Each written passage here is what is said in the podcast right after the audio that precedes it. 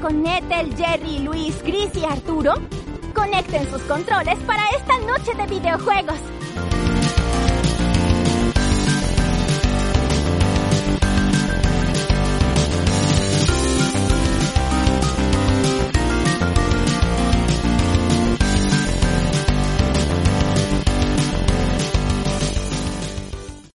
Buenas noches amigos de Nación Pix, ¿cómo están? Bienvenidos a nuestra segunda emisión de este año 2021. Estamos grabando nuevamente Noche de Videojuegos, en la noche por supuesto, ya después de todos los pendientes de la semana, agarramos los controles e iniciamos un programa más con todos ustedes. Mi nombre es Arturo y es un gusto acompañarnos el día de hoy y me acompañan dos grandes amigos. A mi izquierda mi querido Jerry, ¿cómo estás? Muy buenas noches amigo. Hola, ¿qué tal amigos? Hola, ¿qué tal Luis y, y Arturo? Pues eh, bien, con, con, bastante trabajo esta semana, estoy medio cansadito, no he podido dormir bien, no sé por qué. pero este pero bastante bastante bien en cuanto a, a como a ánimo. Eso es todo, amigo, y a mi derecha mi querido Luis, ¿cómo estás? Saludos hasta Puebla. Buenas noches. Ah, ha sido una semana pesada, entonces siempre es reconfortante este momento de llegar, sentarse, programarnos y empezar una noche de videojuegos nueva. Saludos a todos. Un enorme saludo a nuestros compañeros que no nos acompañan esta noche, pero pues a darle con todo porque pues mes nuevo, 2021 va sorprendiendo, rompiendo esquemas, cumpliendo vaticinios, entonces eh, a ver qué sale. Exactamente, esto es, un, esto es una terapia, esto son como, ay, como los cinco minutos de cierto chocolate que sale en la televisión. Ay, así es nuestro programa. Y gracias por acompañarnos y ser parte de este, de esta, de esta práctica que tenemos entre, eh, entre amigos de videojuegos y muchos temas bastante geeks. Arranquemos con el primer tema, eh, pues salió en la semana la noticia de que estaba, eh, pues se confirma que en algún momento hubo una posibilidad seria que tuviéramos una serie de, bueno, un par de series de, net, de Netflix con Nintendo. Específicamente, y después de todo el hype, una iba a ser de Legend of Zelda. Se comentó muchísimo esta, este plan de hacer una serie de Netflix eh, live action justamente con Zelda y creo que, creo que daba mucha, mucho de qué hablar. Y otra serie que iba a ser, eh, pues no sé si animada, porque no es animada, más bien como sobre la línea del stop motion de Star Fox iba a tener un humor, eh, bueno, bastante el humor característico del equipo de College Humor, si lo ubican, de muchas, muchas parodias en internet. Hacen como una eh, versión de plastilina, stop motion muy divertida de Star Fox, donde nuestro querido Fox McCloud vive problemas existenciales y está, la verdad que muy bueno el humor. Incluso se comenta que el mismo Shigeru Miyamoto fue a la oficina de estos muchachos. Imagínate así que, que que, llegas así a tu, a tu trabajo y llega Shigeru Miyamoto a pedirte algo, no inventes, eso es wow, achievement unlocked en la vida. Y pues fue este rumor que llegó Shigeru Miyamoto a, hablar de esta serie, estaba muy bien las pláticas, pero después de un tiempo que estuvo trabajando este, estos proyectos, se lica la información y Nintendo da por, por concluida la, la, la, la oportunidad de hacer series en Netflix. Antes que nada esta noticia específicamente, quiero conocer sus opiniones antes de meterle un poquito de, de, cambio de juego a nuestro, a nuestro tema principal. Luis, ¿qué te, qué te ha parecido estos, dos proyectos de Zelda? Bueno, de Zelda y de, y de Star Fox para Netflix. Pues mira, en justamente el E3 de, esa, de ese periodo de tiempo fue cuando aparecieron las marionetas, versiones en marioneta de Shigeru Miyamoto, de Reggie y entiendo que el show iba muy alineado a este estilo, entonces yo creo que al menos al público nintendero le hubiera agradado un poco por la novedad, ¿no? Por el cambio de formato, la cosa nueva. Creo que a la fecha no ha habido ningún tipo de producción de videojuegos que tome este estilo. Entonces, pues no sé, a mí me hubiera parecido algo curioso, diagonal, interesante en el momento pero no tengo muchas esperanzas, por ejemplo, con cuestiones como la adaptación o incluso un poco la historia, porque pues, precisamente Star Fox es una serie que peca demasiado de rebotear y rebotear y rebotear su propia historia y te cuentan el mismo evento tres veces diferentes. Entonces, y no sé qué pudieran haber hecho con la parte de la trama, la historia, pero a lo mejor en nivel de producción hubiera estado decente, ¿no? Y en cuanto a Zelda, pues yo creo que es uno de los deseos de un montón de gente, así como cuando tiran su, su moneda al pozo, añorando, oh sí, ojalá hubiera una película, un anime o un algo de Zelda. Zelda tiene un lore enorme. Hay canales y producciones dedicados enteramente a especular y a ampliar un poco el, el lore que hay dentro de la serie de Zelda. Y pues seguramente eso hubiera dado un poco más este riqueza por el lado argumentativo. Y ahí sería al revés. ¿Qué tanto hubieran pasado a llevarse la producción de un entorno de fantasía inspirado en el mundo de Zelda? A lo mejor ahí se hubiera visto o se pudiera haber visto un poco barato, un poco pobre el, nivel ahí sí de producción. Me imagino, por ejemplo, las adaptaciones que mm, de repente salen de películas de superhéroes. Me viene a la mente eh, Inhumans, que sí se veía muy cheap. Entonces, si algo así hubiera caído en los bolsillos de Netflix y lo hubieran adaptado flojamente, híjole, qué bueno que no tuvimos nada de eso. Si por el contrario le hubieran dado un trato un poco más como The Witcher, Mm, a lo mejor pudiera ser algo más interesante. Entonces, al final es algo que no vamos a ver. Ya Nintendo se lavó las manos de ese proyecto, pero pues me parece interesante que en el momento Nintendo haya pensado ampliar un poco pues el alcance que tienen sus propiedades intelectuales y pues el, el banco seguro que sabe que tiene con todos los nintenderos que pues al menos por la novedad si nos hubiéramos pegado a, a estos proyectos. Querido Jerry, ¿tú qué opinas de estos proyectos este fallidos de, de, Netflix y Nintendo. Híjole. Uh, la verdad yo no soy muy fan de las adaptaciones de videojuegos a pantalla grande o pantalla chica. Hay muy pocos que, que realmente le hagan como justicia.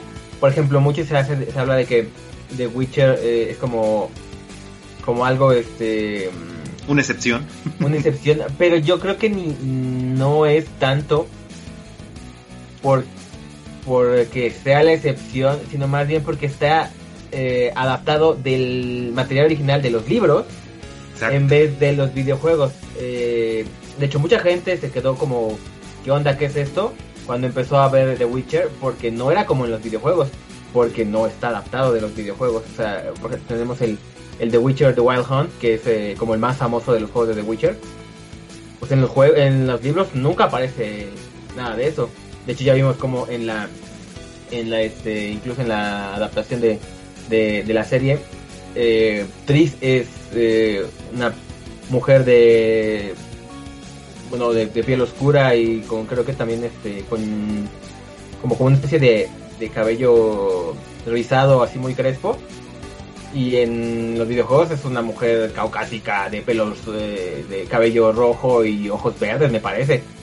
Entonces, también es como que al principio como que chocó un poquito como de qué está pasando aquí. Y bueno, pues porque no está adaptada de, los videojuegos, sino de, los libros. Entonces, no sé qué tanto podemos decir, ay no, The Witcher es una buena excepción. Y también pensando en las últimas adaptaciones, bueno, en las en otra adaptación que quiere hacer Netflix de una saga para para niños, adolescentes y adultos muy querida que es Avatar. Incluso los los eh, creadores originales se lavaron las manos porque lo que están queriendo hacer con el con la historia de, de Ang en Netflix iba a ser como o sea, estar en contra de todo lo que pensaban los, los creadores no sé qué tanto hubiera querido ver una adaptación de, de Legend of Zelda en manos de Netflix. La verdad. Em, todavía este de Fox. Porque como bien dice Arturo, bueno, los que estaban haciendo estas animaciones ya tenían pues como un un antecedente bueno.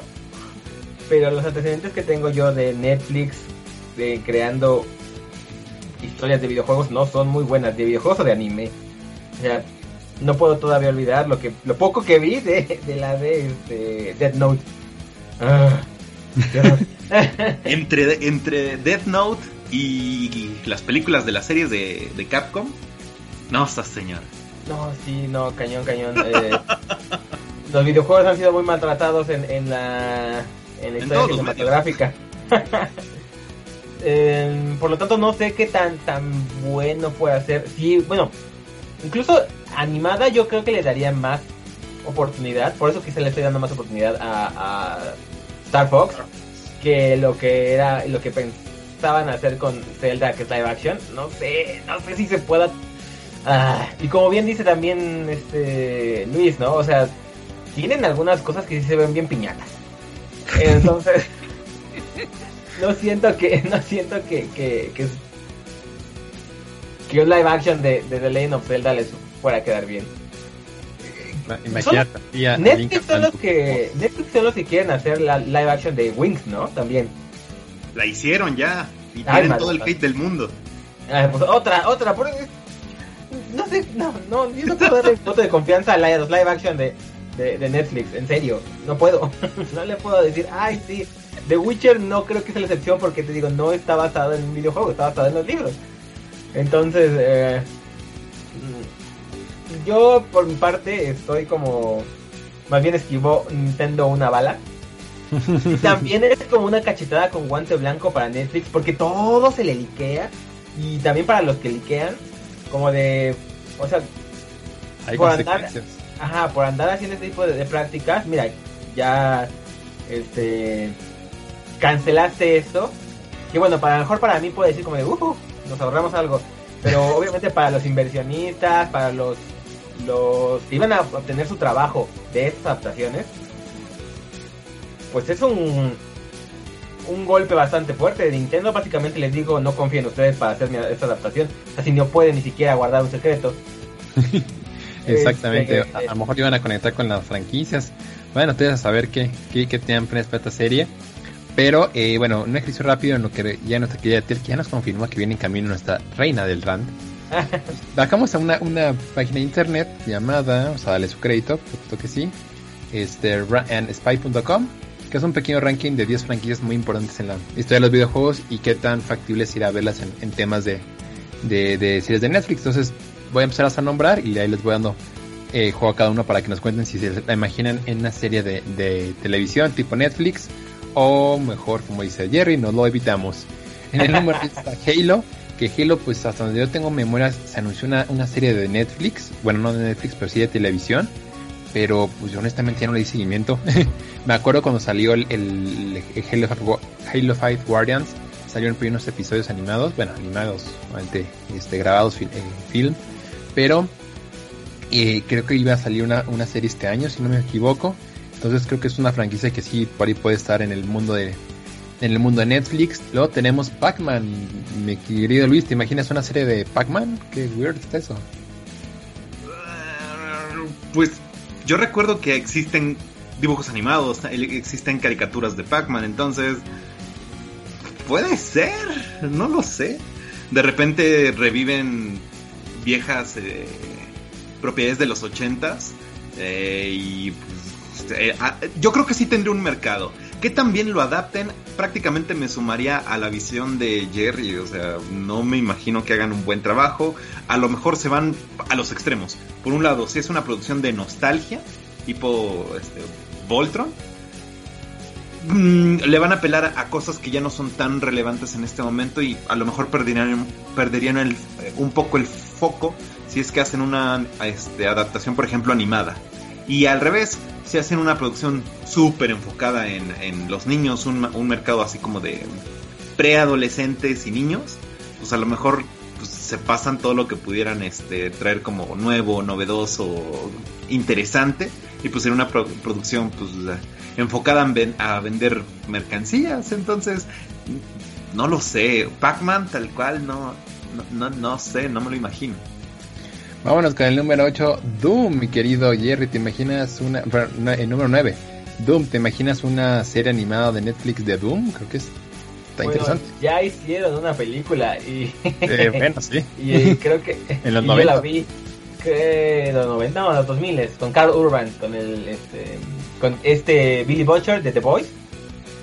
Eh, él era el protagonista de, de la película de Doom el, la cual la, está muy mala. Lo único padre de esa película realmente fue que hicieron una secuencia en primera persona como si estuviera jugando. Que la verdad sí está muy bien hecha. Pero de ahí en fuera como que... meh, también salía la roca, la roca del malo, por cierto. Este... Ahora, una nueva película o una serie, no sé qué tan... Tan arriesgado se quiera ver Netflix porque tenemos que tener en cuenta que Doom va a estar lleno de gore, va a estar lleno de referencias a demonios, porque pues demonios. haber cosas como en contra de, de, de ángeles y de religión. Mm, ya hemos tenido algo así en, este, por ejemplo, en Castlevania, que Castlevania la primera temporada es muy buena, la crítica hacia la religión es buenísima. Pero Castlevania es como más em, profundo su reflexión que Doom. Doom en realidad es más como de... Eh, ¿Cómo era? Rip and Tear. O sea, la acción nada No tiene mucha como trama como tal. Eh, entonces en escena, diferencia de Castlevania, que sí es como mucho más... El lore es mucho más este, profundo.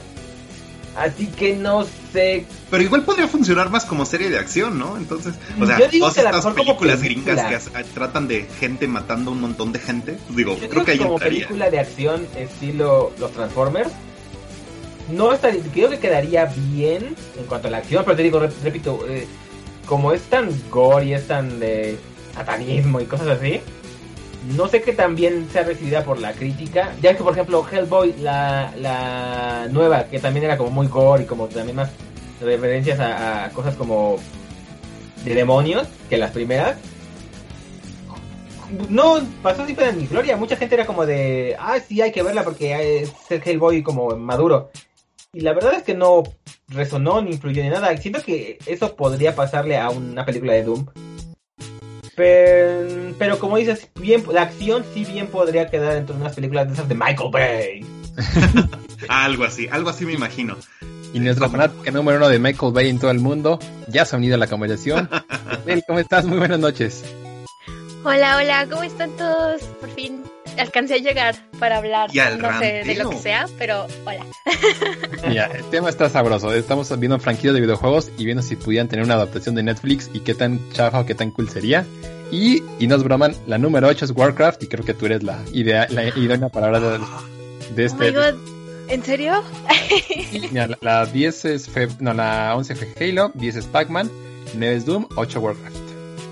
Pues Warcraft ya tuvo una película, tuvo eh, eh, Warcraft el encuentro de dos mundos, creo que lo pusieron en, en español latino y español onda vital. En inglés solo se llamó Warcraft. Este, ¿qué fue? ¿De 2016? No estoy muy segura. Hace como tres años, algo así. Y pues a mí me gustó, la verdad, eh, narra los eventos del primer Warcraft, bueno, los primeros Warcraft, cuando todavía no era World of Warcraft, sino solo Warcraft. Warcraft 1. Eh, y creo que lo hicieron bien, o sea, a mí me gustó. Sí, hubo cosas que cambiaron y hicieron mucho más hollywoodescas. Em, pero me gustó el resultado final. Em, sin embargo, debo decir que si alguien es apropiado para hacer una serie o una película de Warcraft animada es el propio Blizzard.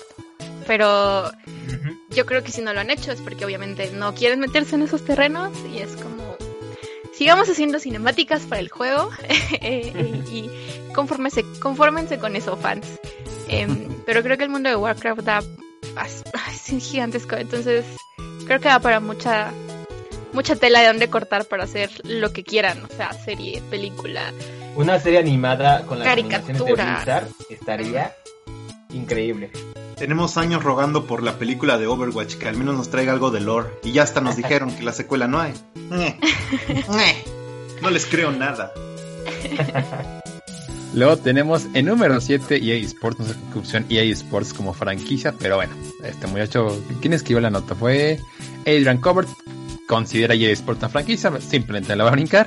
Pero el 6 está curioso, está Tetris. Guay, si tú quieres decir, a ver, ¿quieres ver tu película de FIFA 2021? No, pueden hacer con, con Alex, Alex Hunter. de Movie. No, no, no. Pero lo que está más interesante es el número 6, está Tetris, que se me hace muy curioso cómo pudiera ser una, una serie animada con algo como Tetris o una serie de... Una serie se llama Pixel y les fue mal. y pues, Jerry, que cuéntanos cómo te imaginas esta serie de, de Tetris. Qué weird. Pues en realidad no tiene como una historia o algo de dónde agarrarse. Hicieron algo como muy similar con Tetris, con Pac-Man de hecho también, con este Space Invaders, con ¿qué más pusieron? Bueno, la Donkey Kong el primero, en la de Pixels, ay, malísima. O sea, yo a, mí me pareció divertido ver como en, en pantalla grande estos juegos pero la historia era muy, muy, muy mala. Sí, la verdad es que está, la, está bastante malita. Tiene más presencia la parte de Wreck-It cuando van a ver a todos los a todos los malos de los videojuegos. Creo que tiene, o hasta, hasta Ready Player One creo que maneja más el tema de las franquicias que como le hizo Pixels. Pero sí creo que también Tetris no. Si quieren ver algo divertido de Tetris o de Pac-Man, vayan a ver los videos de Remy Galard. Ah, este tipo unas bromas disfrazados de, de, de Pac-Man. Buenísimas. Vámonos con el número 5 y este le toca a mi querido Luis Pokémon. ¿Te imaginas esta franquicia? No estamos hablando de, de ser animada, que creo que es la que tiene el récord de más capítulos o episodios. Estamos hablando de algo como Netflix, tipo Detective Pikachu sobre esa línea. ¿Te imaginas alguna serie de Netflix de, de Pokémon? Uy, ya te la va a encantar la 4. Ah, está muy bueno este. Van. Prácticamente Pokémon es la franquicia multimedia número uno del capitalismo mundial. O sea, lo que sea que exista, eh, ya, ya pasó en Pokémon. Ya hay una, una regla del Internet de que lo que pasa, la, el medio, la plataforma en la que sea, siempre va a haber algo de Pokémon. Entonces, lo que digamos ya existe como manera de Pokémon. Una serie live action, ya tuvimos Detective Pikachu. Eh, una, un anime, ya tuvimos eso. ¿Cuántas parodias no, te encuentras en internet o producciones indies de cómo sería Pokémon en el mundo real? Hemos tenido series de anime, hemos tenido manga, hemos tenido cómics, hemos tenido absolutamente de todo. Entonces es una de las eh, cosas más fáciles del mundo, imaginarse Pokémon en un diferente estilo. Yo creo que es sumamente realizable y no importa lo mala que sea, va a vender como fan. Entonces, como los principales. Te digo, es fácil. Fíjate que, fíjate que yo sí podría ver una, una serie de Pokémon live action muy, al, muy al estilo, o sea, quiero ser el mejor entrenador, o a lo mejor en vez de ser como un entrenador, como algo más como el de el del jueguito de la cámara que se me olvidó cómo se llama ahorita, Pokémon Snap. Sí, sí. Este, algo como de esa línea. Yo sí lo veo porque es como una cosa muy relajada que creo que estaría bastante interesante. Mm, pero bueno, a ver la calidad de que pongan los Pokémon. Si tiene una calidad como la de Detective Pikachu, yo creo que sería una, una muy buena serie. Como que siento que ahí tienen más de dónde agarrarse para poder hacerla, como bien dice este Luis, como que es muy multimedia esa, esa franquicia. Totalmente cuando me Tienen crossovers con Katy Perry. Oye, pues es demasiado fácil. que esta semana se anunció una colaboración con Levi's, que lo único que está padre es unos pantalones. Levi's va a sacar exactamente la ropa. A mí no me gustó mucho, pero tema para, para nuestro segmento de de moda en el podcast de Nación Pix. Vámonos con el número 4 y esta le va a encantar a Etel, que creo que está, Kevin que te conectaste amiga porque quiero que nos cuentes si te imaginas Street Fighter. Ah, mm, mm. Está reviviendo las películas de Mortal Kombat. no, no sé. Mira, creo que el, más indicado para hablar de esto es Jerry. Porque Go, Jerry. yo em, tengo, ajá, como dice Luis, flashbacks de la guerra, de adaptaciones de videojuegos de peleas. Entonces, creo que a Jerry le han gustado más las películas animadas de Street Fighter que a mí. Dejaré que él hable. Be my guest, Jerry. Bueno, eh, de Street Fighter como tal, hemos tenido varias películas. Todas han sido bastante malas. Em, la primera con Jean-Claude Van Damme, donde encarna a, a Guile, y donde le dicen a Ryu, Ryu. Uh, esos son flashbacks de Big Man. Este, y luego con la de Street Fighter Legends o algo así, eh, que es acerca de Chun-Li, con Christine Crow, que también fue bastante mala. Así que no creo que, que, tengan, que hayan agarrado muy bien el aspecto de Street Fighter en, en una serie. Hemos tenido cómics y hemos tenido series animadas muy, bueno, las series animadas de, muy diversas este, calidades. Unas muy malas, unas muy buenas.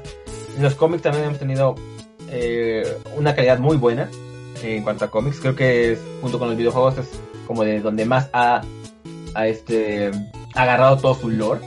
Todo lo que no te explican en el, en el juego te lo explican en los cómics. Muy bien, así, muy desarrollado. En cuanto a a las películas, híjole, en serie o serie animada. No sé que si sea como tan buena idea. Street Fighter no se basa por tener una historia muy desarrollada. O sea, sí, en las peleas, en la, de hecho, casi cualquier juego de pelea, excepto por, Mortal Kombat, como que te cuenta muy rápido la historia. Entonces si hacen una serie corta, probablemente quede bien. Pero si pega y empiezan a alargarla, van a empezar a sacar cosas así bien fumadas. Y me oigo eco. Eco. este. Yo creo que ahí pueden echar muy, muy abajo lo que pueden haber conseguido con una serie más corta. Si no son aborazados y la hacen como concisa, no sé, dos, tres temporadas, creo que sería bien. Pero eso de alargar y alargar y alargar y alargar un producto porque quieren sacar más dinero, creo que eso le podría pasar a Street Fighter y eso haría que, que hicieran cosas malas. Lo mismo le pasó a, por ejemplo, Mortal Kombat. Tuvo una buena película, una segunda parte medio... Luego sacó una serie que empezó, fue de, regular a, a mala. No, Jerry, no les des el, beneficio de la duda, si no van a sacar 20 películas de Resident Evil. Ah, exacto, Resident Evil es otra, es otra buena, buen ejemplo. Como que hay cosas que se ven como una o dos películas y ya. creo que eso le podría pasar a Fighter por lo popular que es. Entonces no, no creo que, sea una buena idea. Vamos a ver qué tal le va al remake de, de la de Mortal Kombat, por cierto, hablando de películas de, de, de peleas, porque ya está todo el cast. No sé, dentro de poco van a anunciar como que ya terminaban todo eso. Entonces, a ver qué tal les, va. Y la verdad el, el cast está muy bueno de la película de Mortal Kombat. Entonces, bueno, a ver qué tal les va. Arturo. Hola, hola. Creo que Arturo, Arturo Se cayó. desapareció. Y a ver, es que me escucho. Ahí está, a ver si nos escuchan. ok. Les comentaba, mis estimados, que la franquicia número 3 es la de Legend of Zelda, que fue la que nos dio pie a esta discusión. Y tenemos en el número. Sobre Zelda, yo creo que vale la pena, por ejemplo, mencionar hace. Ay, me siento un poco viejo. Hace como 10 años, algo así. IGN sacó este como tráiler de broma de Día de los Tontos de April Fool y ese tráiler emocionó muchísima gente, muchísima. Era este estilo fantasioso, live action. Y pues es, yo creo, uno de los primeros momentos donde la comunidad en el internet se unió así colectivamente para decir, sí, Nintendo, queremos que hagas esto. Nintendo obviamente no hizo absolutamente nada. Se escondió detrás de sus fajos de dinero. Pero eh, yo creo que hay un mercado muy, muy, muy, muy, muy grande para que Zelda pudiera hacer algo interesante en cuanto a series, películas, algo así. En lo personal, a mí que me gustaría más, a lo mejor no que fuera algo live action, porque creo que darle una personalidad eh, atractiva a Link sin que hable en live action, yo creo que ha de ser muy complicado. Tendría que hablar. Vivimos las memorias de la caricatura, donde pues Link era un idiota. y en, contraste, a lo mejor una producción tipo más oriental, un anime de Zelda, eh, podría tener mucho sentido. Por ejemplo, cuando hicieron la revelación del tráiler para Smash, para Palutena y para Dark Pit, eh, vimos a Link animado al estilo de anime. Y hubo mucha gente que dijeron, sí, por favor. Otra vez, repitiendo como esta este, tendencia de que en cuanto nos muevan, nos muestran más bien una nueva entrega o reimaginación de Zelda y de Link, como que a la gente le agrada, ¿no? Entonces yo creo que eso tendría mucho éxito. Quisiera, esperaría que hubiera algo de calidad en la producción y en la trama, pero pues, no sé. Mira, si a Nintendo le da miedo que liquen sus proyectos y ya con eso se echa para atrás, no tengo mucha esperanza en que hagan algo decente. Yo estoy viendo el, tráiler de, esta, pues no sé, con parodia tal cual de, de, de Link, y parodia en el buen sentido, está, está interesante, yo no, yo no la había visto y está, curiosidad y se ve toda la, la, tendencia de, de, lo que era Twilight Princess por, el, por la fecha de lanzamiento. Y bueno, vamos a hablar con el puesto número 2, que aquí le voy a dar juego a mi querida Etel y también a Jerry, porque el 2 es Final Fantasy. Tiene que estar en este listado y pues creo que después del remake que vieron hace unos meses, creo que ya tiene más elementos para imaginar cómo sería esta, esta serie si es que se ya se hacer. Adelante, adelante. Como que te cortaste un tantito o yo me corté, no estoy segura. Adelante, cuéntame mi querida Tel de Final Fantasy, ¿cómo te imaginas este pues, live action, serie, slash, ponle play en Netflix a ver qué es de esos, esos monos del cabio puntiagudo. puntiagudo. ¿Cómo te imaginas esta serie? Mira, me Además, pone muy Final triste. Porque siento que es improbable, ¿sabes? O sea, siento que a, a Final le pasa lo mismo que a, a Warcraft o a cualquier franquicia de Blizzard. Es como sus estudios bien podrían hacer cualquier producción que quisieran, pero es como pues no nos dedicamos a eso, entonces no lo vamos a hacer. Am, siento que tienen también como igual, ¿no? O sea, cada, cada entrada del final fácilmente podría ser su propia película o su propia serie. Eh, pero, o sea, obviamente, y perdón, Jerry, o sea, yo sé que te vas a ofender, pero pues la que más vende de, de las franquicias de Final, supongo que la más comercial sería el 7, ¿no? ¿Por qué voy a aprender Eh, la más popular? O sea, sí es la más popular, no creo que la sea la mejor. pero... La mejor. eh, eh, sí, no creo que sea la mejor, es la más popular, pero no creo que sea la mejor. Bueno, Eh, mira, pero no sé, a mí me gustaría ver em, alguna adaptación de los primeros Final, porque siento que pues no es, no son tan conocidos, no son tan populares como pues a partir del 7, ¿no? Creo que ya es como generaciones un poco más jóvenes, no sé, este, pero me gustaría a mí ver una adaptación del 3 o del 4 a lo mejor, estaría, estaría cool, o del 6, también creo que el 6 es muy popular, no tan popular como el 7, pero creo que merecería una adaptación. Y estaría cool si le hicieran serie, porque yo creo que el mundo de Final es súper como grande y complejo. Y de hecho, pues fue algo de lo que vimos que hicieron con el Final 15, que se acuerdan que sacaron un anime, de hecho. Y sacaron una película, la de Kingslave. Entonces, pues como que siento que sí hay como motivación para hacerlo y ya vimos que lo pueden hacer como con el 15. Pero yo creo que Square ahorita anda metido en, en otras cosas. Claro que me encantaría verlo. así en, en tu cabeza, Etel. Un dorama de Final 15. ¡Un dorama! no, Luis, creo que le, le dieron justo el clavo haciendo un anime. O sea, los chocobros son material de anime. Entonces, sí, lo, hizo- lo hizo increíble Square con ese anime. Ah, bueno. Dorama. Es que lo, lo imagino así, producción súper surcoreana para todo eso. Entonces, fíjate el musical, el momento musical del capítulo. Uy, uy, uy. Chulada, dirían los, los señores que hacen el gimnasio sin, sin playeras. ¿Coincides con Etel? Mm, coincido que eh, Ran, ran, siento ran. que, que, que sería como más fácil hacer una serie de, de... Y serie, no película. De los Final Fantasy pasados. Yo, más bien- yo me enfocaría un poquito más en el Tactics. Porque la historia es muy buena y se puede, se puede manejar como una serie eh, de fantasía medieval. Muy, muy bien, como es- es- este estilo de Witcher, como estilo, este, ¿cómo se llama? La de Game of Thrones.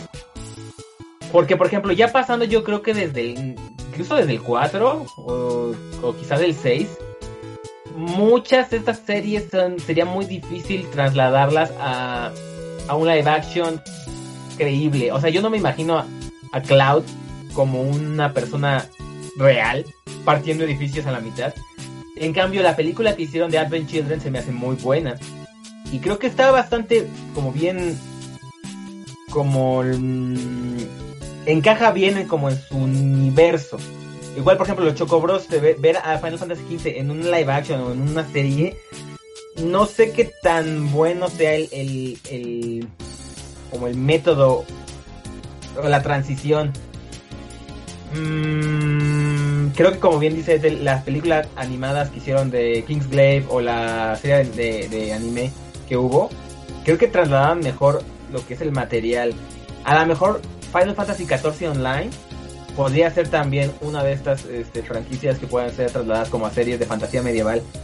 Pero siento que hay unas cosas que son demasiado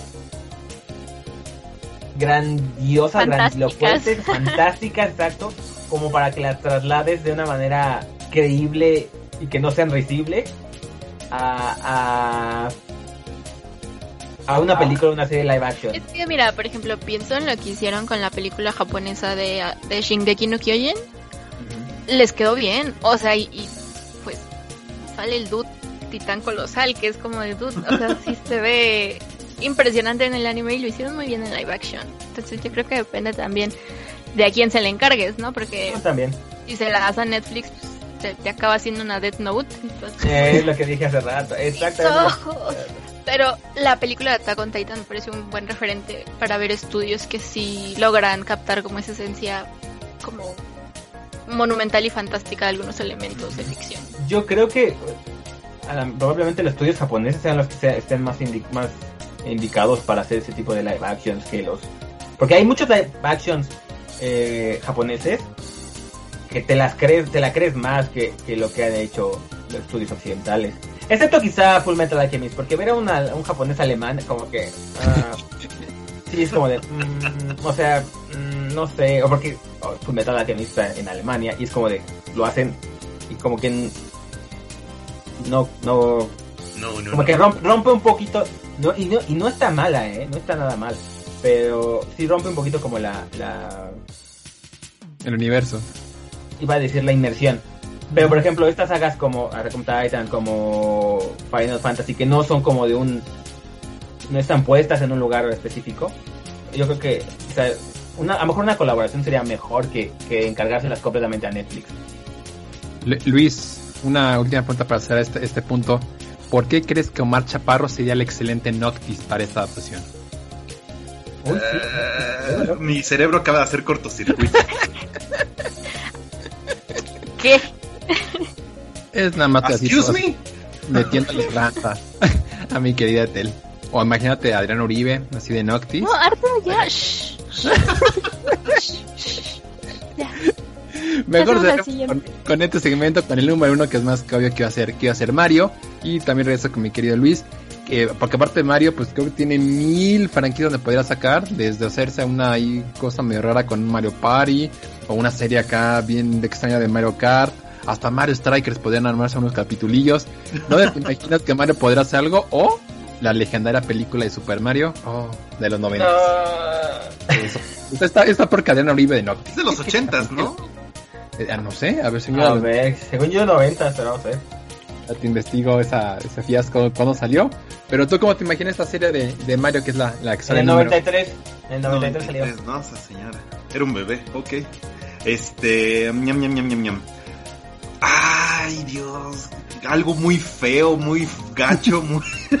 no, mira, yo me imagino que si eventualmente se decidiera Nintendo a ceder los derechos y hacer una película o una serie o un algo enfocado en Mario, ah, sería como estos programas donde cada episodio es un tema completamente nuevo, no hay una trama a seguir y sí iría súper, súper enfocado hacia preadolescentes y para niños, porque pues Miyamoto siempre ha dicho que ese es su, mercado de la vida.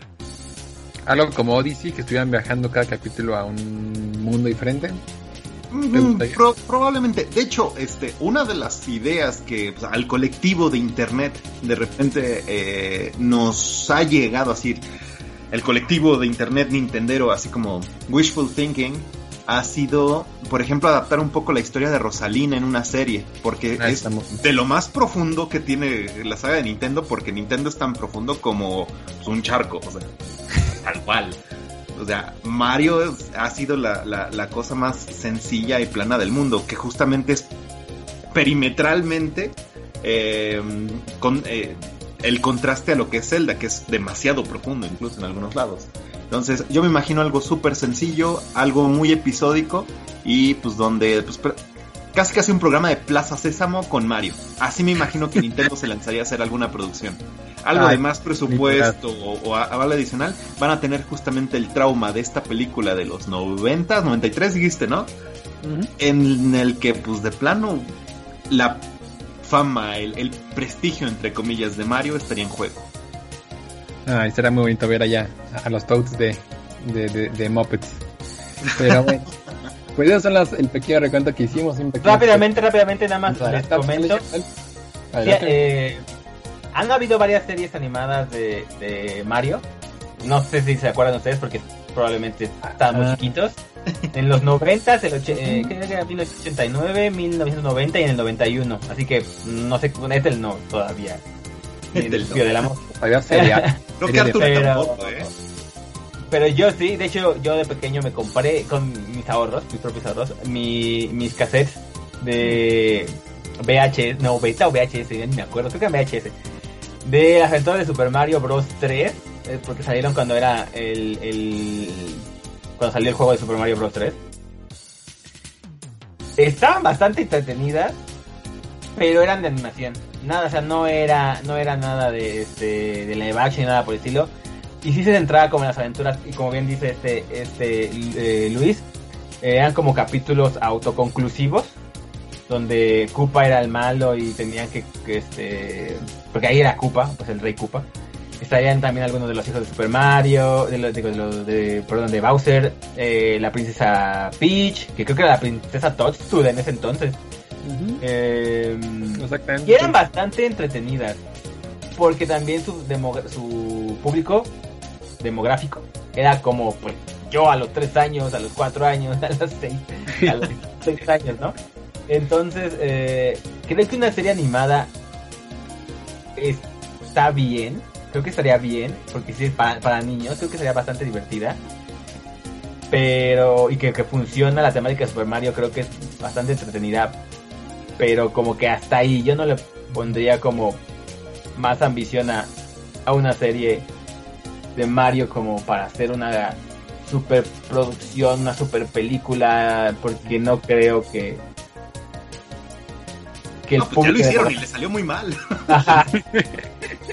Porque no creo, sí, exacto, no creo que se pueda trasladar a eso. Esas cosas que no las puedes pasar a la pantalla como en live action o en pantalla grande porque es como demasiado ridícula como para que tengan sentido. Acuérdate que tuvimos un Sonic y ya viene Sonic 2. Que además Sonic va a ganar los Oscars que seguramente van a ser este año de tres películas nominadas. Pero bueno, pues con esto cierre a, a nuestra pequeña discusión que tuvimos sobre eh, qué series nos imaginaríamos o, o pudieran aparecer algún día en Netflix, eh, Amazon Prime y, y derivados. Vámonos con algunas noticias, algunas noticias alegres, noticias de debate, noticias tristes.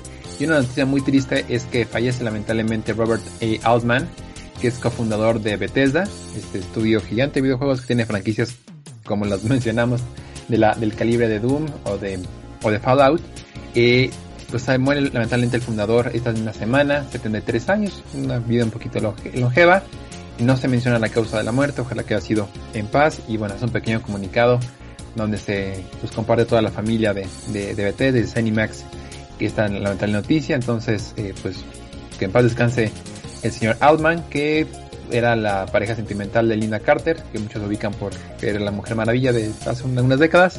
Entonces, pues lamentablemente es un momento muy complicado para el equipo de Bethesda y obviamente la, la familia cercana de, de Robert Altman. Vámonos con eh, otra noticia que esta puede generar un poquito más de debate y es que Overwatch 2, juego que sé que ustedes tres han jugado muchas horas y, y que nunca me han invitado a jugar y que bueno, muy rápido, pero no tendremos este año Overwatch 2, entonces no sé quién quiera comentar algo sobre esa noticia, también se confirma que, que no va a haber Diablo 4, todo en la- no, no tenemos ni Diablo ni Overwatch. Ni Dios. Ya ves, Jerry, eh, justamente en nuestro programa de qué esperamos para este año, hicimos esa mención, ¿no? Seguramente Overwatch 2 no iba a brillar por su ausencia en BlizzCon. eh, digo, es, lo más esperable del Diablo. mundo. Y, y Diablo, no, al contrario, tenías esperanzas por Diablo y pues nada. No, no tenía. Ah, no, era wishful. ah, pues mira, Overwatch 2 ha estado en el limbo desde hace dos años, creo ya, ¿no? Entonces, por un lado, sí, 2020, año horrible, pandemia, 2021, va que vuela para hacer otro año pandemia. Y pu- pues es entendible por ese lado que haya como que tan poquitos avances. Pero por otra parte, el equipo de desarrollo de Overwatch yo creo que se rindió del juego o de activamente estar desarrollando contenido para, para el juego base desde hace... Creo que antes de que entrevistáramos a Lua Ruti. Entonces... Ay, Dios mío. La verdad es esperable. No me... No me sorprende por lo mismo, pero pues sigue siendo un poco decepcionante por pues la fuerza con la que entró Overwatch para una nueva franquicia, el, la popularidad que tuvo. Yo creo que estaba bastante bien pulido, las partes del juego que funcionaban funcionaban muy bien. Entre ellas justamente el lore del juego.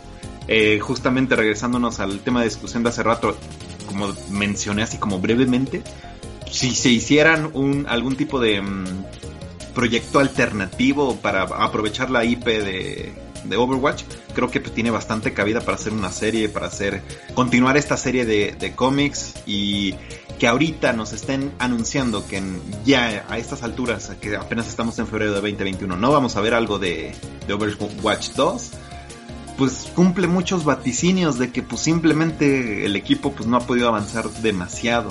Ah, es esperable, no nos sorprende mucho y pone en duda qué tanta vida pueda tener el juego si siguen estirando un poco más el contenido que se tiene hasta ahora.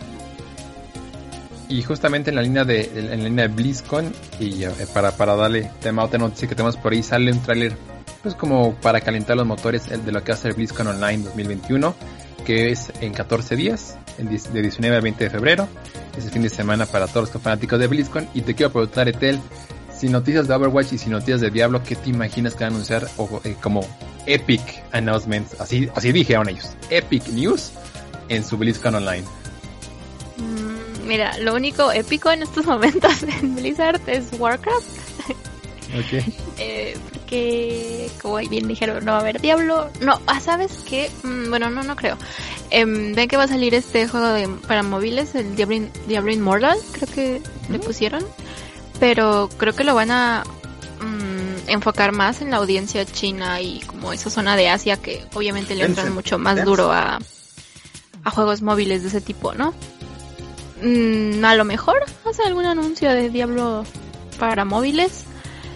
Creo que sí van a em, anunciar más cosas para Shadowlands, para Warcraft Shadowlands, porque pues acaba de salir la expansión, entonces supongo que le van a meter contenido nuevo. Y pues es que qué otra cosa hay, o sea, mire, StarCraft está muertísimo, o sea, hmm. pobre dude. Eh, Hearthstone. y Heroes, ah, pues yo creo que Hearthstone eh, ahí va a tener porque acaban de sacar em, este formato de aventuras del Book of Heroes y como que actualizaciones para su modo de juego campos de batalla y está ahorita igual como una nueva expansión en Hearthstone, así que maybe podríamos ver ahí igual noticias. Yo creo que de esos dos, ¿sabes? Warcraft y, y Hearthstone, o sea, ya nos dijeron que Overwatch nada, que Diablo nada, y pues StarCraft la neta no creo que, que figure mucho y ojalá que sí. ¿Quién sabe? Porque como es el 30 aniversario de Blizzard... Es que la cosa son 30 años. Maybe, o sea, sería como muy triste, ¿no? Que, que en, en BlizzCon de los 30 años de Blizzard no pase nada memorable. Entonces, pues, bajo esa premisa yo espero que, que nos sorprendan y que... De verdad, fans que no esperamos nada, sea como de, oh, wow, el mago lo hizo de nuevo, entonces... eh, pero la verdad, siendo realista, yo... Mira, yo soy feliz con noticias de Warcraft, entonces yo voy a estar bien alimentada esos días.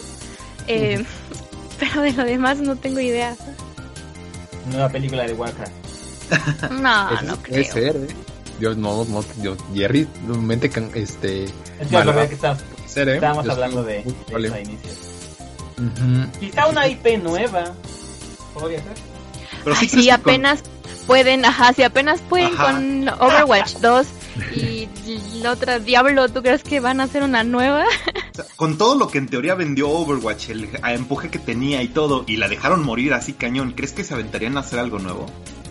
Eh, tienen una historia de crear cosas y dejarlas morir, así que. Exacto, pues es Activision, de eso vive. Succiona la vida de, de, de lo que toca. Entonces, pues, no, me sorprendería que, pongan una nueva IP que se muera el próximo año. Así que. Ah, que bueno, para ser este completamente eh, transparentes, en teoría sí tendremos algo de Overwatch porque han estado tiseando un nuevo héroe o una nueva heroína.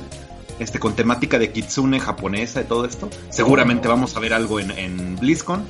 Pero de ahí a que tengamos noticias para Overwatch 2, que es realmente este el plato fuerte que deberían estarnos preparando el equipo de, de Jeff Kaplan, la verdad no. Entonces, pues, va a morir eso, desafortunadamente. Y bueno, hablando de cosas que están un poquito muertas, Hitman 3, que apenas salió este año, que además es una franquicia que sí hemos visto en, películas bastante malitas. Pero pues han estado en sus películas de Hitman, le pones como que las cambiando y Warner y sale la película de Hitman, ah, le dejo un ratito para ver ahí, cotorrear. Entonces, sale Hitman 3, sabemos que, es, uno de los lanzamientos más importantes, no necesariamente buenos, pero importantes de, de lo que va del, del año. Ya tienen en su roadmap, van a tener algunas escalaciones, van a tener más contenido durante los durante este mes de febrero, especialmente tiene un patch muy fuerte a fin de mes, eh, hecho por el equipo de IO Interactive. Entonces, si les gusta Hitman, pues creo que van a tener muchísimo contenido este mes de, Hitman, varias escalaciones, les digo, y, incluso creo que está, se va a habilitar la, la, la de Dubai. Entonces, eh, si les gusta por ahí Hitman, van a tener muchos nuevos contratos para divertirse. Y bueno, ¿qué más tenemos de noticias? Esta va para Jerry. Por fin, amigo, ya tienes más claridad sobre lo único que hace EA que te hace sonreír. Cuéntanos un poquito más, Jerry, de qué estoy hablando. Ah, en realidad lo hace BioWare y nada más Dale su estrellita a la E y a la A. no, y ha hecho otras cosas que me gustan, como por ejemplo, bueno, ha producido otras cosas que me gustan, como por ejemplo el Star Wars Jedi Fallen Order de DICE. Sí, lo desarrolló DICE, pero pues, si vamos en el mismo en el mismo plan, pues también no ahí, ahí tuvo su, cosita. Pero sí, este, mi franquicia favorita de BioWare eh, va a salir, eh, bueno, es otra vez como está en el foco de, de, de los, de, ¿cómo se dice esto? Bueno, todos están hablando de, de, de eso ahorita. Porque, bueno, ya vimos que va a salir el 14 de mayo la Legendary Edition para PlayStation 4, Xbox One y PC. Creo según recuerdo haber leído, no va a tener como upgrades para nueva generación, o sea, Play 5 y Series X y Series S. Pero de todas formas van a poder jugar. Y con todo y que no va a haber eh, como una actualización para nueva generación, pues van a mejorar muchísimo de lo que era pues para PlayStation 3 y, Xbox. ¿Cuál era la Xbox de ese entonces? Bueno, la Xbox eh, de ese de esos ayeres. La, la, Xbox menos uno. Creo que la 360. Sí, el 360, qué buena consola el 360. Que de hecho si hubiera pasado eso con Cyberpunk 2077, se hubieran evitado muchos problemas y muchas demandas. Pero bueno, regresando a la Legendary Edition, mi querido Jerry, a los que no hemos jugado estas franquicias, cuéntanos un poquito de qué va y por qué deberíamos darle su oportunidad a este, a este título en un par de meses. Bueno, Mass Effect es lo que es a los videojuegos, lo que Star Trek es a las a la tele y Star Wars a las películas. O sea, es la serie eh, intergaláctica que mejor lo hace, que mejor lo hizo. Eh, por muchas cosas, o sea, las relaciones interpersonales, la acción, la, este, la historia, la música. Para, para cuando salió los efectos eran muy buenos, especialmente el 3. El 3 es, es, un, es el mejor Mass Effect y es considerado como una joya en los juegos de, ciencia ficción. Yo creo que junto con KOTOR, o sea, Knights of the Old Republic, que también es de BioWare, es de lo mejor que tenemos para la ciencia ficción en este espacial, intergaláctica. Bueno, y Star Fox, obviamente. Eh, en videojuegos. Entonces, eh, pues yo sí les recomendaría mucho que se, que se dieran una, una pasada por, por lo que es este Mass Effect. Esta historia de conquista y destrucción interplanetaria y galáctica. O sea, está muy bien realizada en cuanto también las motivaciones, las diferentes personalidades de, las, no, nada más de los personajes principales, sino de las razas, las motivaciones de cada quien es, es, es muy interesante. Y en el centro de todo está pues un humanito que sí es muy hábil y todo, pero creo que su, su, su mejor cualidad son las decisiones que, que vamos tomando, ¿no? Su capacidad de liderazgo más que, que de combate. Entonces la historia es muy, muy buena. Y también se estaba, estaba en boca de todos últimamente porque se estaban mencionando algunos cambios que va a tener eh, la Legendary Edition de las eh, versiones pasadas. Básicamente están hablando de un revamp a lo que es la Femshep, la Shepard femenino, porque digamos que el modelo principal para la trilogía original era eh, Shepard masculino. Y ahí hicieron una especie de port con, con Shepard femenino, pero mm, se notaba que no estaba tan bien optimizado. O sea, los juegos de luces, los detalles, em, incluso cosas tan, tan básicas como arrugas, expresiones, que en Shepard masculino están muy bien este, puestas, bueno, para PlayStation 3 y las generaciones para Female Shepard era como un personaje genérico. Entonces, eh, en, el, en este remaster, ya el modelo de Female Shepard es completamente nuevo. Eh, entonces espérense muchas nuevas cosas con, con, con la comandante Shepard femenino. Y también... ya va a ser full waifu. bueno, mm, le, le, van a bajar un poquito a las escenas eh, sexualizadas gratuitas. Básicamente cuando estaba Miranda Lawson en el Mass Effect 2 y 3, muchos ángulos de cámara se enfocaban como en sus pompis y en sus pechos. También Tali, por ejemplo, recuerdo que se enfocaban bastante en, en varias, de hecho. Eh, entonces dijeron el, el director de este remaster dijo como de a ver, ¿cómo? ¿Por qué, por qué la mitad de la pantalla es de las pompis de Miranda y la otra mitad es la el menú y la cabecita de Shepard? Entonces decidieron que si bien no van a hacer nuevas como cortes de escena o nuevas animaciones, sí lo que van a hacer es el cambio de cámara. No se van a enfocar ya tan en esas, escenas tan, tan gratuitas. También hablan de que el primer eh, juego de la trilogía, el Mass Effect 1, es el que más cambios recibió en cuanto a modo de combate, a modo de este de el menú, la, el, eh, todo lo que se ve en pantalla en la hora de, que estás peleando se va a mejorar muchísimo para que esté a la altura de los del, del 3 básicamente que es el mejor en cuanto a, al combate. Y que incluso ese lo van a todavía mejorar más.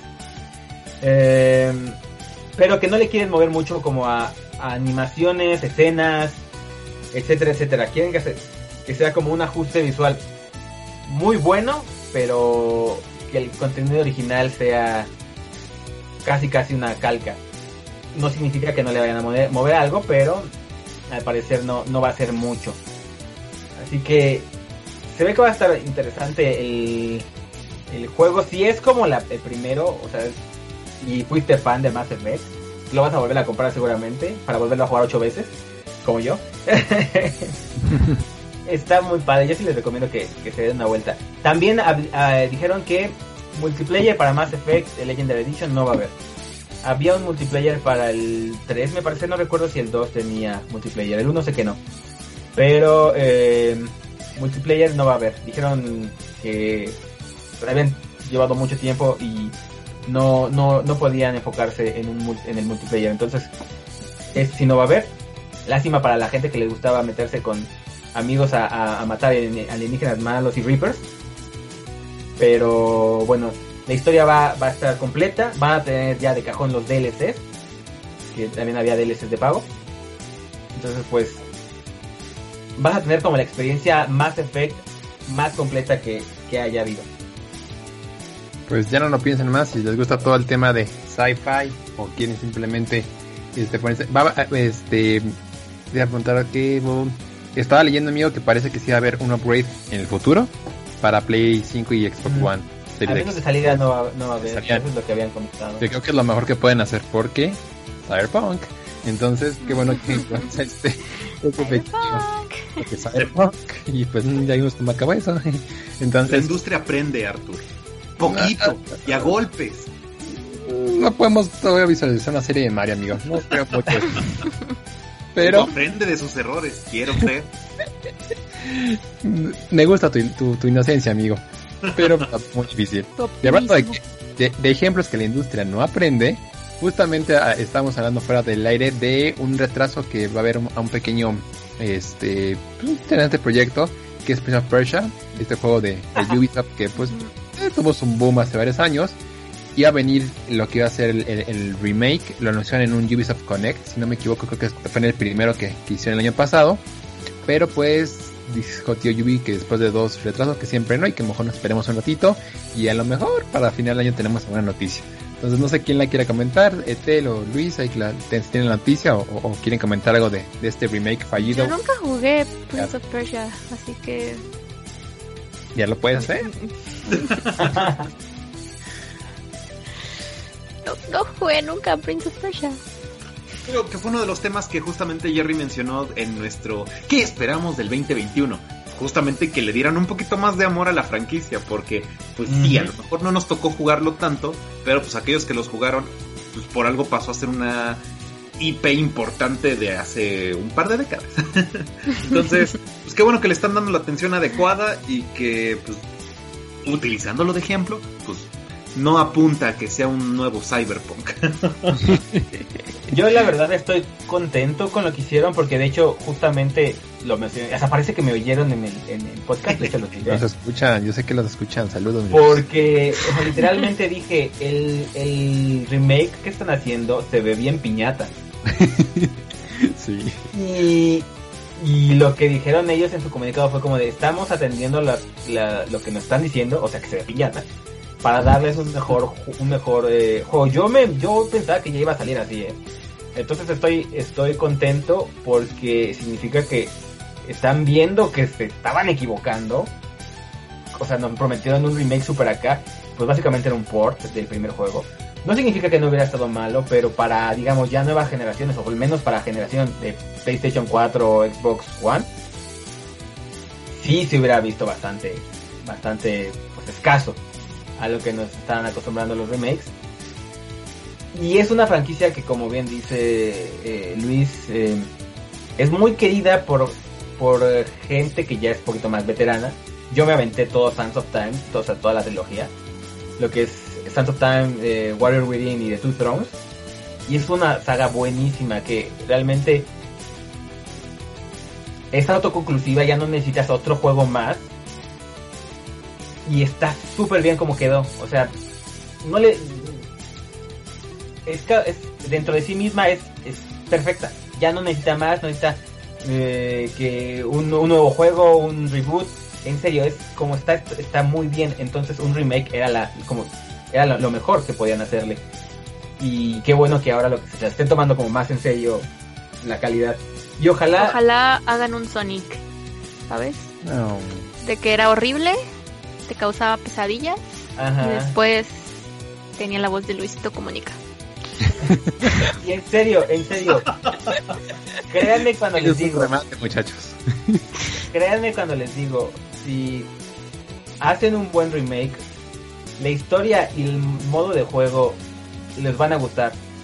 O sea, yo sí veo a, los veo a los tres jugando un Prince of Persia y disfrutándolo, conociendo lo que le gusta jugar, por ejemplo, a, Luis, a, Arturo y también a Ethel, yo creo que sí lo disfrutarían bastante. Eh, porque creo que es un juego que ha envejecido gráficamente no tan bien, pero su modo de jugabilidad y la historia creo que es, muy muy buena, que, que se puede volver a jugar perfectamente y lo vas a, seguir alabando, la verdad. Yo sí se los recomendaría si sacan un buen remake en cuanto a como gráfico ojalá que sí le den a porque es una franquicia que, que, que, luce y, como estoy con, contigo sí parecía un proyecto final de una clase en línea de, de, modelado en 3D si le hacía falta ese, ese amor y qué bueno que lo estén haciendo porque de hecho pues lleva una buena racha Ubisoft, cerró bien el año, tres lanzamientos, dos AAA. Este año arrancó con lo que fue el juego de, de Scott, Scott, Pilgrim contra eh, vs. The World, que también fue un juego que, que además es un beat'em up que me extraña que tú no hayas jugado, amigo. Eh, no me gusta mucho la franquicia de Scott Pilgrim. no, es super bien em up. Me va a raro que no lo hayas probado, pero algún día te convenceré de hacerlo, amigo. Y este, ojalá que pues sí, sí tenga, tenga más amor este, este título. Y ya las últimas noticias para hacer nuestro programa del día de hoy. La primera noticia que les quiero compartir, mis estimados, es que Lego anuncia un set de Sonic Mania. Entonces está bastante bonito. Si lo quieren ahí googlear, está un Eggman gigante. Entonces y les gusta Sonic, creo que pueden darle una checadita a este, a este mm, nuevo eh, set de Lego que va a salir para los 30 años de, de, la franquicia de Sonic. Y cerramos con una noticia otra vez de Final Fantasy. Sí, y aquí va para Exactamente. Del todo tú, sé que ya sabes perfectamente de qué estoy hablando. Cuéntanos lo nuevo para Final Fantasy 14. Qué hermoso, Dios, el, el día fue iluminado hoy y yo sé que también salió el sol para Charlie en donde quiera que esté.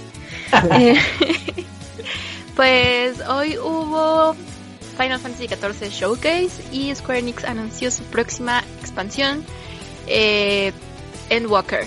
Entonces, básicamente eh, fue toda una referencia en HD preciosa a Final Fantasy IV. Em, porque si no lo sabían, en Final Fantasy IV hay una parte en donde estás en la luna y el personaje principal del 4 es un paladín. Y pues justamente en este tráiler que presentaron el día de hoy, en esta expansión, pues me parece que la historia se va a ir como un poco más hacia qué pasó con, no sé si con los gigantes o no, no, me, no sé con qué raza o seres. Y, o sea, básicamente como que por qué desaparecieron, ¿no? ¿Por qué cayeron estos seres? Y pues ya, o sea, el, el tráiler básicamente es el protagonista, bueno, no el protagonista, como la representación del jugador. El avatar. En el mundo, ajá, del Final 14. Y esta vez, o sea, como que en cada tráiler lo ponen con una clase diferente, ¿no? Y pues en este tráiler apareció como un paladín fantástico. Ah, bellísimo él, como siempre, juzgando de calidad. Wow. y pues nada, va a salir en otoño. Creo que es, no, no, dieron una fecha en específico, pero eh, pues va a haber también una clase nueva de curador y creo que también una clase para ataque. Y le va, um, algo que vi que no les gustó a muchos es que van a meter como una especie de, como de granjas de farmeo en el Final 14 y eso a los jugadores de MMO nunca les ha gustado. O sea, no sé por qué lo siguen haciendo si a la gente no le gusta. Blizzard lo hizo con Warcraft en en Warlords of Draenor, Draenor sí, en, no, en Draenor, lo no, hizo en Draenor. Draenor. Y a la gente no le gustó nada, fue como de, dude, ¿qué es esto? Lo odio, por favor. Eh, bórralo de mi mente, ¿no? Y me parece que van a meter un sistema muy similar en, eh, para Endwalker en el Final 14. Pero considerando cómo lo hace Square y lo maravilloso que está haciendo su trabajo con Final 14, no sé, yo le daría una oportunidad a ver qué tal qué tal va este trabajo en las granjas. y lo chido de Square y de este final es que pues escuchan mucho su comunidad. Entonces yo creo que si los fans pues no reaccionan bien, en algún punto o lo van a modificar o lo van a eliminar. Entonces pues sí, hay una nueva expansión, llega en otoño, es fantástica, viene el tráiler, la música es increíble. Naoki Yoshida, no te puedo amar como amo Kojima, pero te amo. eh, y pues ya, eso es todo lo que tengo que decir, de fangirlear más bien sobre esta próxima expansión. Yo tengo una pregunta, tengo, una, tengo una, pregunta para Ethel que está mucho más eh, es mucho más versada en, en, en, Final Fantasy XIV. Había estado leyendo que dicen que ya es la conclusión de la historia, o sea que no va a ser la conclusión de Final Fantasy XIV Online, pero que va a ser la conclusión de la historia que empezaron con el con el primero, con no me acuerdo cómo se llama, eh, digamos con la primera expansión. O sea, todas las expansiones del, del Final 14 han girado alrededor de un... No spoiler, de un ente, personaje, llamado Heidelin. Y digamos que sí, este es como el final del arco, ¿no? Por así decirlo. Mm. De Heidelin y uh, otra cosa. Este, eh, entonces sí, pues, yo lo diría como el cierre de un arco nada más. Mm. Sí, exactamente. No, no, no, el final de, por lo que decía, no el final de Final Fantasy XIV Online, pero sí el final de la historia con la que iniciaron eh, online. Exactamente, sí. Wow. Yo sí como no entendí qué pasó en los últimos dos minutos del programa, pero Ay, es increíble, Arturo, a mí me, me gustó mucho, o sea, por dos. No le había dado una oportunidad hasta hace poco que me convencieron de jugarlo y, y así de verdad me enamoré. O sea, me parece un juego exquisito, o sea, de verdad es, es, es muy amigable, está súper bien optimizado para, para las PCs que no tienen tan alto rendimiento, la historia es buena, o sea, se nota muchísimo la mano japonesa, ¿sabes? Como hay un montón de diálogo, ¿no? Y, y es lo que hablaba con uno de mis amigos una vez, como de, dude, ¿por qué hay tanto diálogo, no? Y, súper enojado me dijo como de, pues es que están tratando de construir una buena historia, ¿sabes? Y así como de, oh, ok. Eh, y, o sea, sí, la verdad es que sí, el, el world building, el, el mundo de Eorcia, es, está, está muy bien construido y, y, los personajes y la historia, o sea, es, es Square en, en, su máximo esplendor y, y nota aparte, o sea, esto me da mucha esperanza para eh, qué expectativas tengo del Final 16 porque es el mismo director. Uh -huh, entiendo, Entonces, entiendo. pues yo también espero que, o sea, el Final 16 obviamente va a ser un RPG, pero siento que la historia igual va a ser como una historia bastante sólida y va a brillar mucho, o sea, siento que no le va a pasar lo que le pasó al 15, ¿sabes? Que es como de, oh, sí, tengo una historia fantástica, pero eh, tengo muchos problemas técnicos, voy a parcharlo aquí, voy a parcharlo acá, esta historia no va a terminar como se supone que debió haber terminado. este, Cambio de directores. Eh, entonces, eh, siento que Naoki Yoshida lo está haciendo increíble en Square Enix y con Final 14 solo confirma que Final 16 promete ser un gran juego de la franquicia. Pues los vamos a perder, perder en otoño cuando salga esta franquicia, así que acuérdense de nosotros ahí, para que nos cuenten un poquito cómo, cómo está este, este, este nuevo contenido para Final Fantasy XIV, que tengo coincido con ustedes. No es coincidencia que después de tantos años de, desde su lanzamiento decían un soporte y tanta gente este, sí atrás de, de este título. Pues creo que son todas las noticias del día de hoy, salvo que ustedes quieran agregar alguna que se me haya escapado. Este, va a haber un, va a haber un concurso de universidades para este League of Legends. Hoy nos llegó el, el comunicado, entonces bastante de Monterrey, así que ¡ih! borregos. borregos. Entonces para que vean, eh, sigan esta, esta parte de, de, de League of Legends.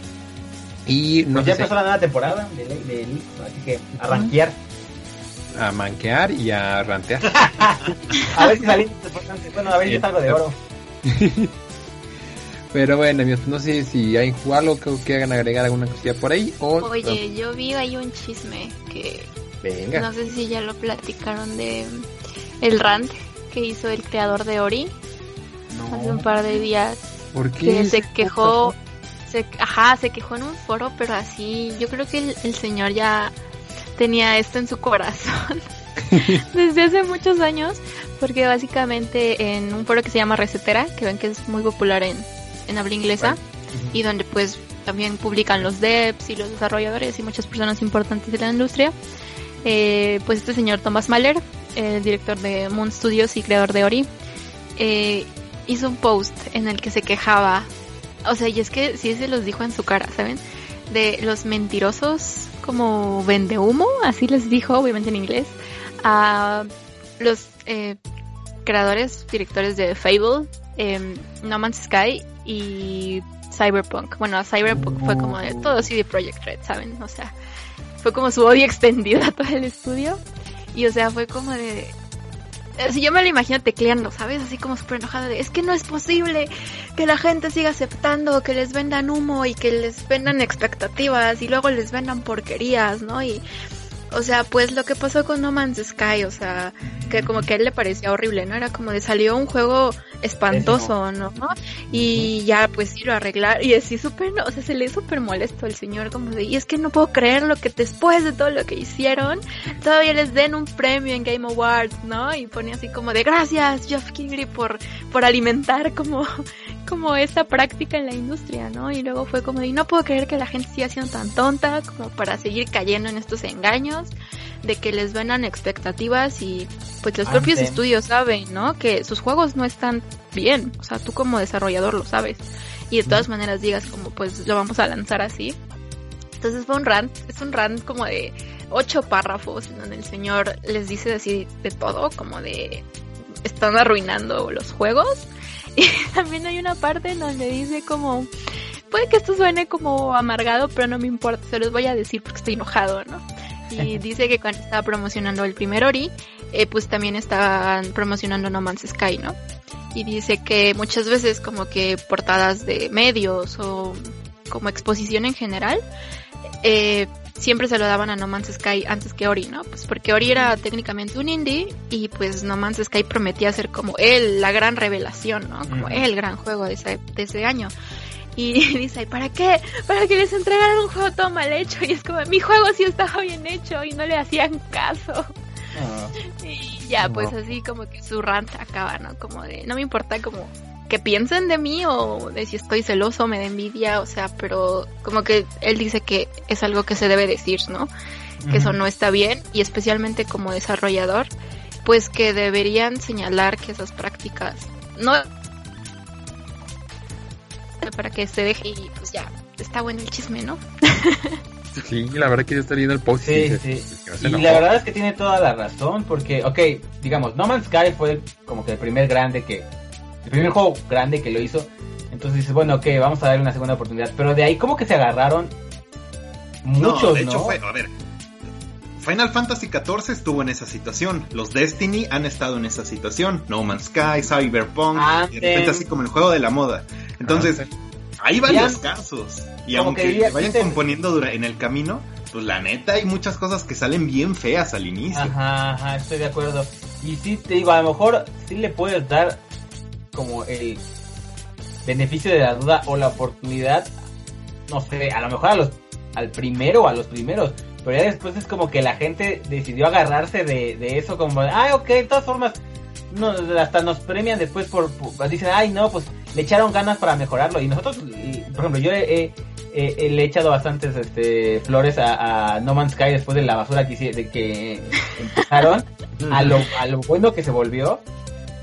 Este, pues también es como de, ah, pues mira, de todas formas, nos, al final nos terminan, este, pues alabando, vamos a hacer lo mismo. Y creo que ahí tiene toda la razón. Y creo que también es una de las cosas que mucha gente se empezó a dar cuenta con CD Projekt Red y con Cyberpunk, porque ya hasta demandas así cañonas. Y según recuerdo, antes no había pegado como tan, pues así como que decías, ah, guacalanten, pero no te decías como, ah, que demanden a Bioware. Antes, La verdad es que justamente. La verdad es que también antes te hubiera podido llevar varias demandas. Mm, pero yo creo que estoy no. de acuerdo porque con el señor. bolsa. Yo estoy- yo estoy Ah, de no, con- todos de acuerdo. Que aparte ya se disculpó, pero no, ya no, no le creemos, señor Thomas. Ya no le creemos. Salió de su corazón. ¿Se disculpó? Sí, no, no, no, yo no le creo nada a su disculpa, pero tiene toda razón. Bueno, estamos ahí de acuerdo los cuatro. Quizás la forma no- de decir tampoco fueron no pueden, no pueden hacer ese tipo de prácticas, vendernos. Como, compra- como dicen, no compras la hamburguesa, pero nada más te venden el pan. Y, y el pan lo, lo tiene hongos. Pero bueno, pues, pues creo Y que se esperen, conectan. esperen, les quiero contar otra noticia. Perdón por alargar esto. Adelante, perdón, adelante, adelante. Pero siento que ninguno de ustedes va a hablar de esto y es importante. Es importante, amigos, porque aunque ninguno de nosotros juegue Free Fire, Ah. Se me había olvidado que eso existía. me parece muy relevante porque, o sea, es un juego ridículamente popular. Eh, o sea, como Fortnite, como... O sea, es el juego que más espectadores ha tenido como en muchos como torneos nacionales e internacionales a nivel mundial. Y es como, "Tut, what? O sea, Free Fire me parece un fenómeno para estudiar con lupa. Pero yo les voy a confesar algo. Estoy considerando seriamente adentrarme en el mundo del Free Fire porque Ay, qué bien. acaban de anunciar. O sea, es que vean el, el nivel de enganche de Garena, así de voy a hacer que todos entren a mi, a mi culto, que todos se vuelvan eh, jugadores de Free Fire. Porque acaban de anunciar una colaboración con Attack on Titan. O sea, Free Fire por Attack on Titan. Yo ya estaba coqueteando cuando vi que sacaron la colaboración con One Punch Man, pero dije, ok, no, sosiégate, por favor. Ah, mira, Tranquilízate. mira, qué interesante eso. Todo está bien. Pero Pues es que todo de eso de los crossovers les, les sirven de escaparate. Pues así es como Fortnite fue Exacto, su le Pero dices no, Fortnite o con, sea, con Attack franquicias on occidentales, Titan, dude. Free Fire con franquicias A ver, conciertos de Marshmallow y Thanos bailando. O sea, es el mismo nivel de bizarridad. Sí, exacto. Pero Attack on Titan, ¿sabes? O sea, ay, o sea, si me pusieran Attack on Titan en- Call of Duty, jugaría Call of Duty, ¿sabes? O sea, no, no importa. si pusieran a Eren Jaeger como futbolista de FIFA, yo jugaría FIFA. Lo harías. Lo haría, ¿sabes? Si me pusieran aspectos haga de como- titanes, no haga resista. jugar con el uniforme de la Legión de Reconocimiento, jugaría FIFA, NBA, Madden, todos esos juegos horribles que no me gustan, los jugaría, amigos, los jugaría. Entonces, bueno, anunciaron esta colaboración de Attack on Titan y Free Fire en marzo y pues me parece como eh, increíble y de hecho hay como leaks que según va a haber una colaboración después con Demon Slayer. Si eso sucede, yo creo que habré perdido mi alma a Free Fire de alguna manera. Eh, pero bueno, se les quería comen- comentar. que me parece- Artur, todo comenzó con Cristiano. Sí. Es más, yo publiqué una- la Mira nota en, que- en Nación Pix que salió Cristiano Ronaldo el año pasado en, en, en el Free Fire y así de, "Ah, Cristiano, ¿qué cumpleaños? Pues, El año pasado lo dices como si fue- hubiese sido hace mucho tiempo, fue hace mes y medio. ¿Quién sabe? El marzo 2020 sigue en- Nico, a mí no me engaña. Sí, esto sigue siendo 2020. Pero aquí lo importante es sacar a Tele, es una intervención, ya de- dejan de grabar podcast, es una intervención. No lo haga, compa, no lo haga. Pero mira, me, me agrada, me agrada porque, o sea, una de las cosas por las cuales yo creo que Fortnite y Free Fire son como tan populares es que son súper accesibles.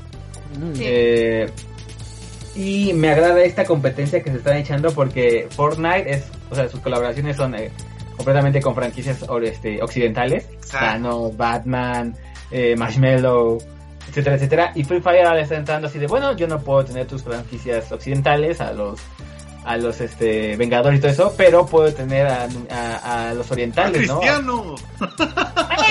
en la partida puedes. Pero, pero, en serio, eso les puede, les puede pegar un montón eh, porque, ah, especialmente en Latinoamérica, o sea, también en Estados Unidos. O sea, ¿quién no creció viendo Dragon Ball? ¿Quién no sigue viendo Attack on Titan? One Piece, One Punch Man, que son han sido fenómenos así mundiales a la escala también de los Vengadores. Esta competencia se, está, se va a poner muy interesante con estas colaboraciones que está haciendo Free Fire con, con el mercado oriental, ¿eh? O sea, usted puede estar jugando Free Fire y de repente disparar a alguien que está vestido como a la casa de papel, historia real, y luego Cristiano Ronaldo en la misma partida, dos veces. Entonces, wow. Y la verdad, me, me jalo más yo por el lado oriental, así que... No sí. que construir casitas en como Fortnite. Pero es que como, como bien lo mencionas, Jerry, como que están agarrando varias IPs japonesas o orientales más bien para no, no, no, no nada más centrarle a Japón. Imagínate algo de Dragon Ball. Sí, no, no explota. Sí. O sea, Free Fire y Dragon Ball es como el combo ganador en Latinoamérica. Sí, cañón, cañón. Sí. Pero algo no lo han hecho. O sea, yo creo que Dragon Ball no, no, no han querido soltarlo ni para Fortnite ni para Free Fire por alguna No te razón. creas, a lo mejor, no, a, lo mejor a, a, Fortnite no se le había ocurrido. Y ahorita Free Fire con esto, pues le suelta hay una lanita y... Tendría más Ay, éxito que, que Kakarot. Y soltaron la franquicia para hacer el podrio de... De, super, de, de Evolution. De Evolution, de, de Dragon Ball Pero Evolution. Dentro, dentro de su, o sea, de su bodrio en su mundo, en, en, en, como, como película de Mario. Ah, yo digo que si le das dinero a, aquí a, a, a ya así suelta la franquicia para, para una Y ahorita ya están en pláticas con Shueisha, entonces si Kimetsu no ya, ya iba va a salir, pues, ahí Ajá. está la, la, puerta donde... Exacto. Aquí está Toriyama-san. Esto, esto ya se descontrola, amigos. Así que creo que llegó la hora de, de cerrar antes de que perdamos a tener el Free Fire. Qué gusto grabar con ustedes, de verdad que es un, un, gustazo, como lo decíamos al inicio del programa, arrancamos el podcast con un anime y terminamos con otro, creo que esta es nuestra terapia de todo el estrés de la semana, hora y media de capturar con ustedes y, y, con toda la gente que nos escucha a través de su dispositivos, es lo, lo más bonito toda la semana. Y bueno, pues empiezo a, a despedir de ustedes, mi querido Jerry, un fuerte abrazo hasta, hasta el sur de la, de la ciudad y pues que tengas una muy buena noche de juegos, amigo. Ah, pues este, igual me, me, despido de todos, muchas gracias por tenerme. Y también antes de eso, solo, solo porque es del día de los chismes, yo doy uno más antes de irnos, que compraron, compraron Gearbox por un, un billón y medio de, de dólares. Ah, ¿A poco sí, el, el, eh, tengo que ver la, la porque ahí dicen hay noticias de por qué el CEO de Gearbox vendió, vendió este Gearbox por, por dos billones y medio. Y yo así de, mmm, seguramente va a decir por dinero. lo compró, lo compró Microsoft, que además si quieren jugar Borderlands 3, pueden meterse en la página de Best Buy, lo están rematando así como en 100 pesos el Borderlands 3. Entonces, hay pequeña, pequeño tip, sí. Microsoft dice que consideró... ¿Pero Microsoft lo compró? Mm, no, que, lo, otro. que lo consideró adquirir, pero que ya fue comprado por Embracer Group. Ese medio. Ajá, entonces, que son los este, conocidos por este, bueno, Gearbox por juegos como Borderlands o Brothers in Arms. Entonces, ¿qué más? De... Y creo, creo, creo que el esta los que lo compraron antes se llamaban THQ Nordic. sí, regresaron hace como un año, creo. Publicaron un par de... a comprar todo. Exactamente. Un grupo muy fuerte atrás de, de Capital empezó a comprar todo. Pero vamos a ver, a ver si con esto termina siendo un poquito más popular Borderlands, porque creo que es un buen juego, pero de repente está muy, muy en la, en la sombra y mucha gente lo, lo deja pasar por, por encimita. Mi querido Luis, este, esto es pricey.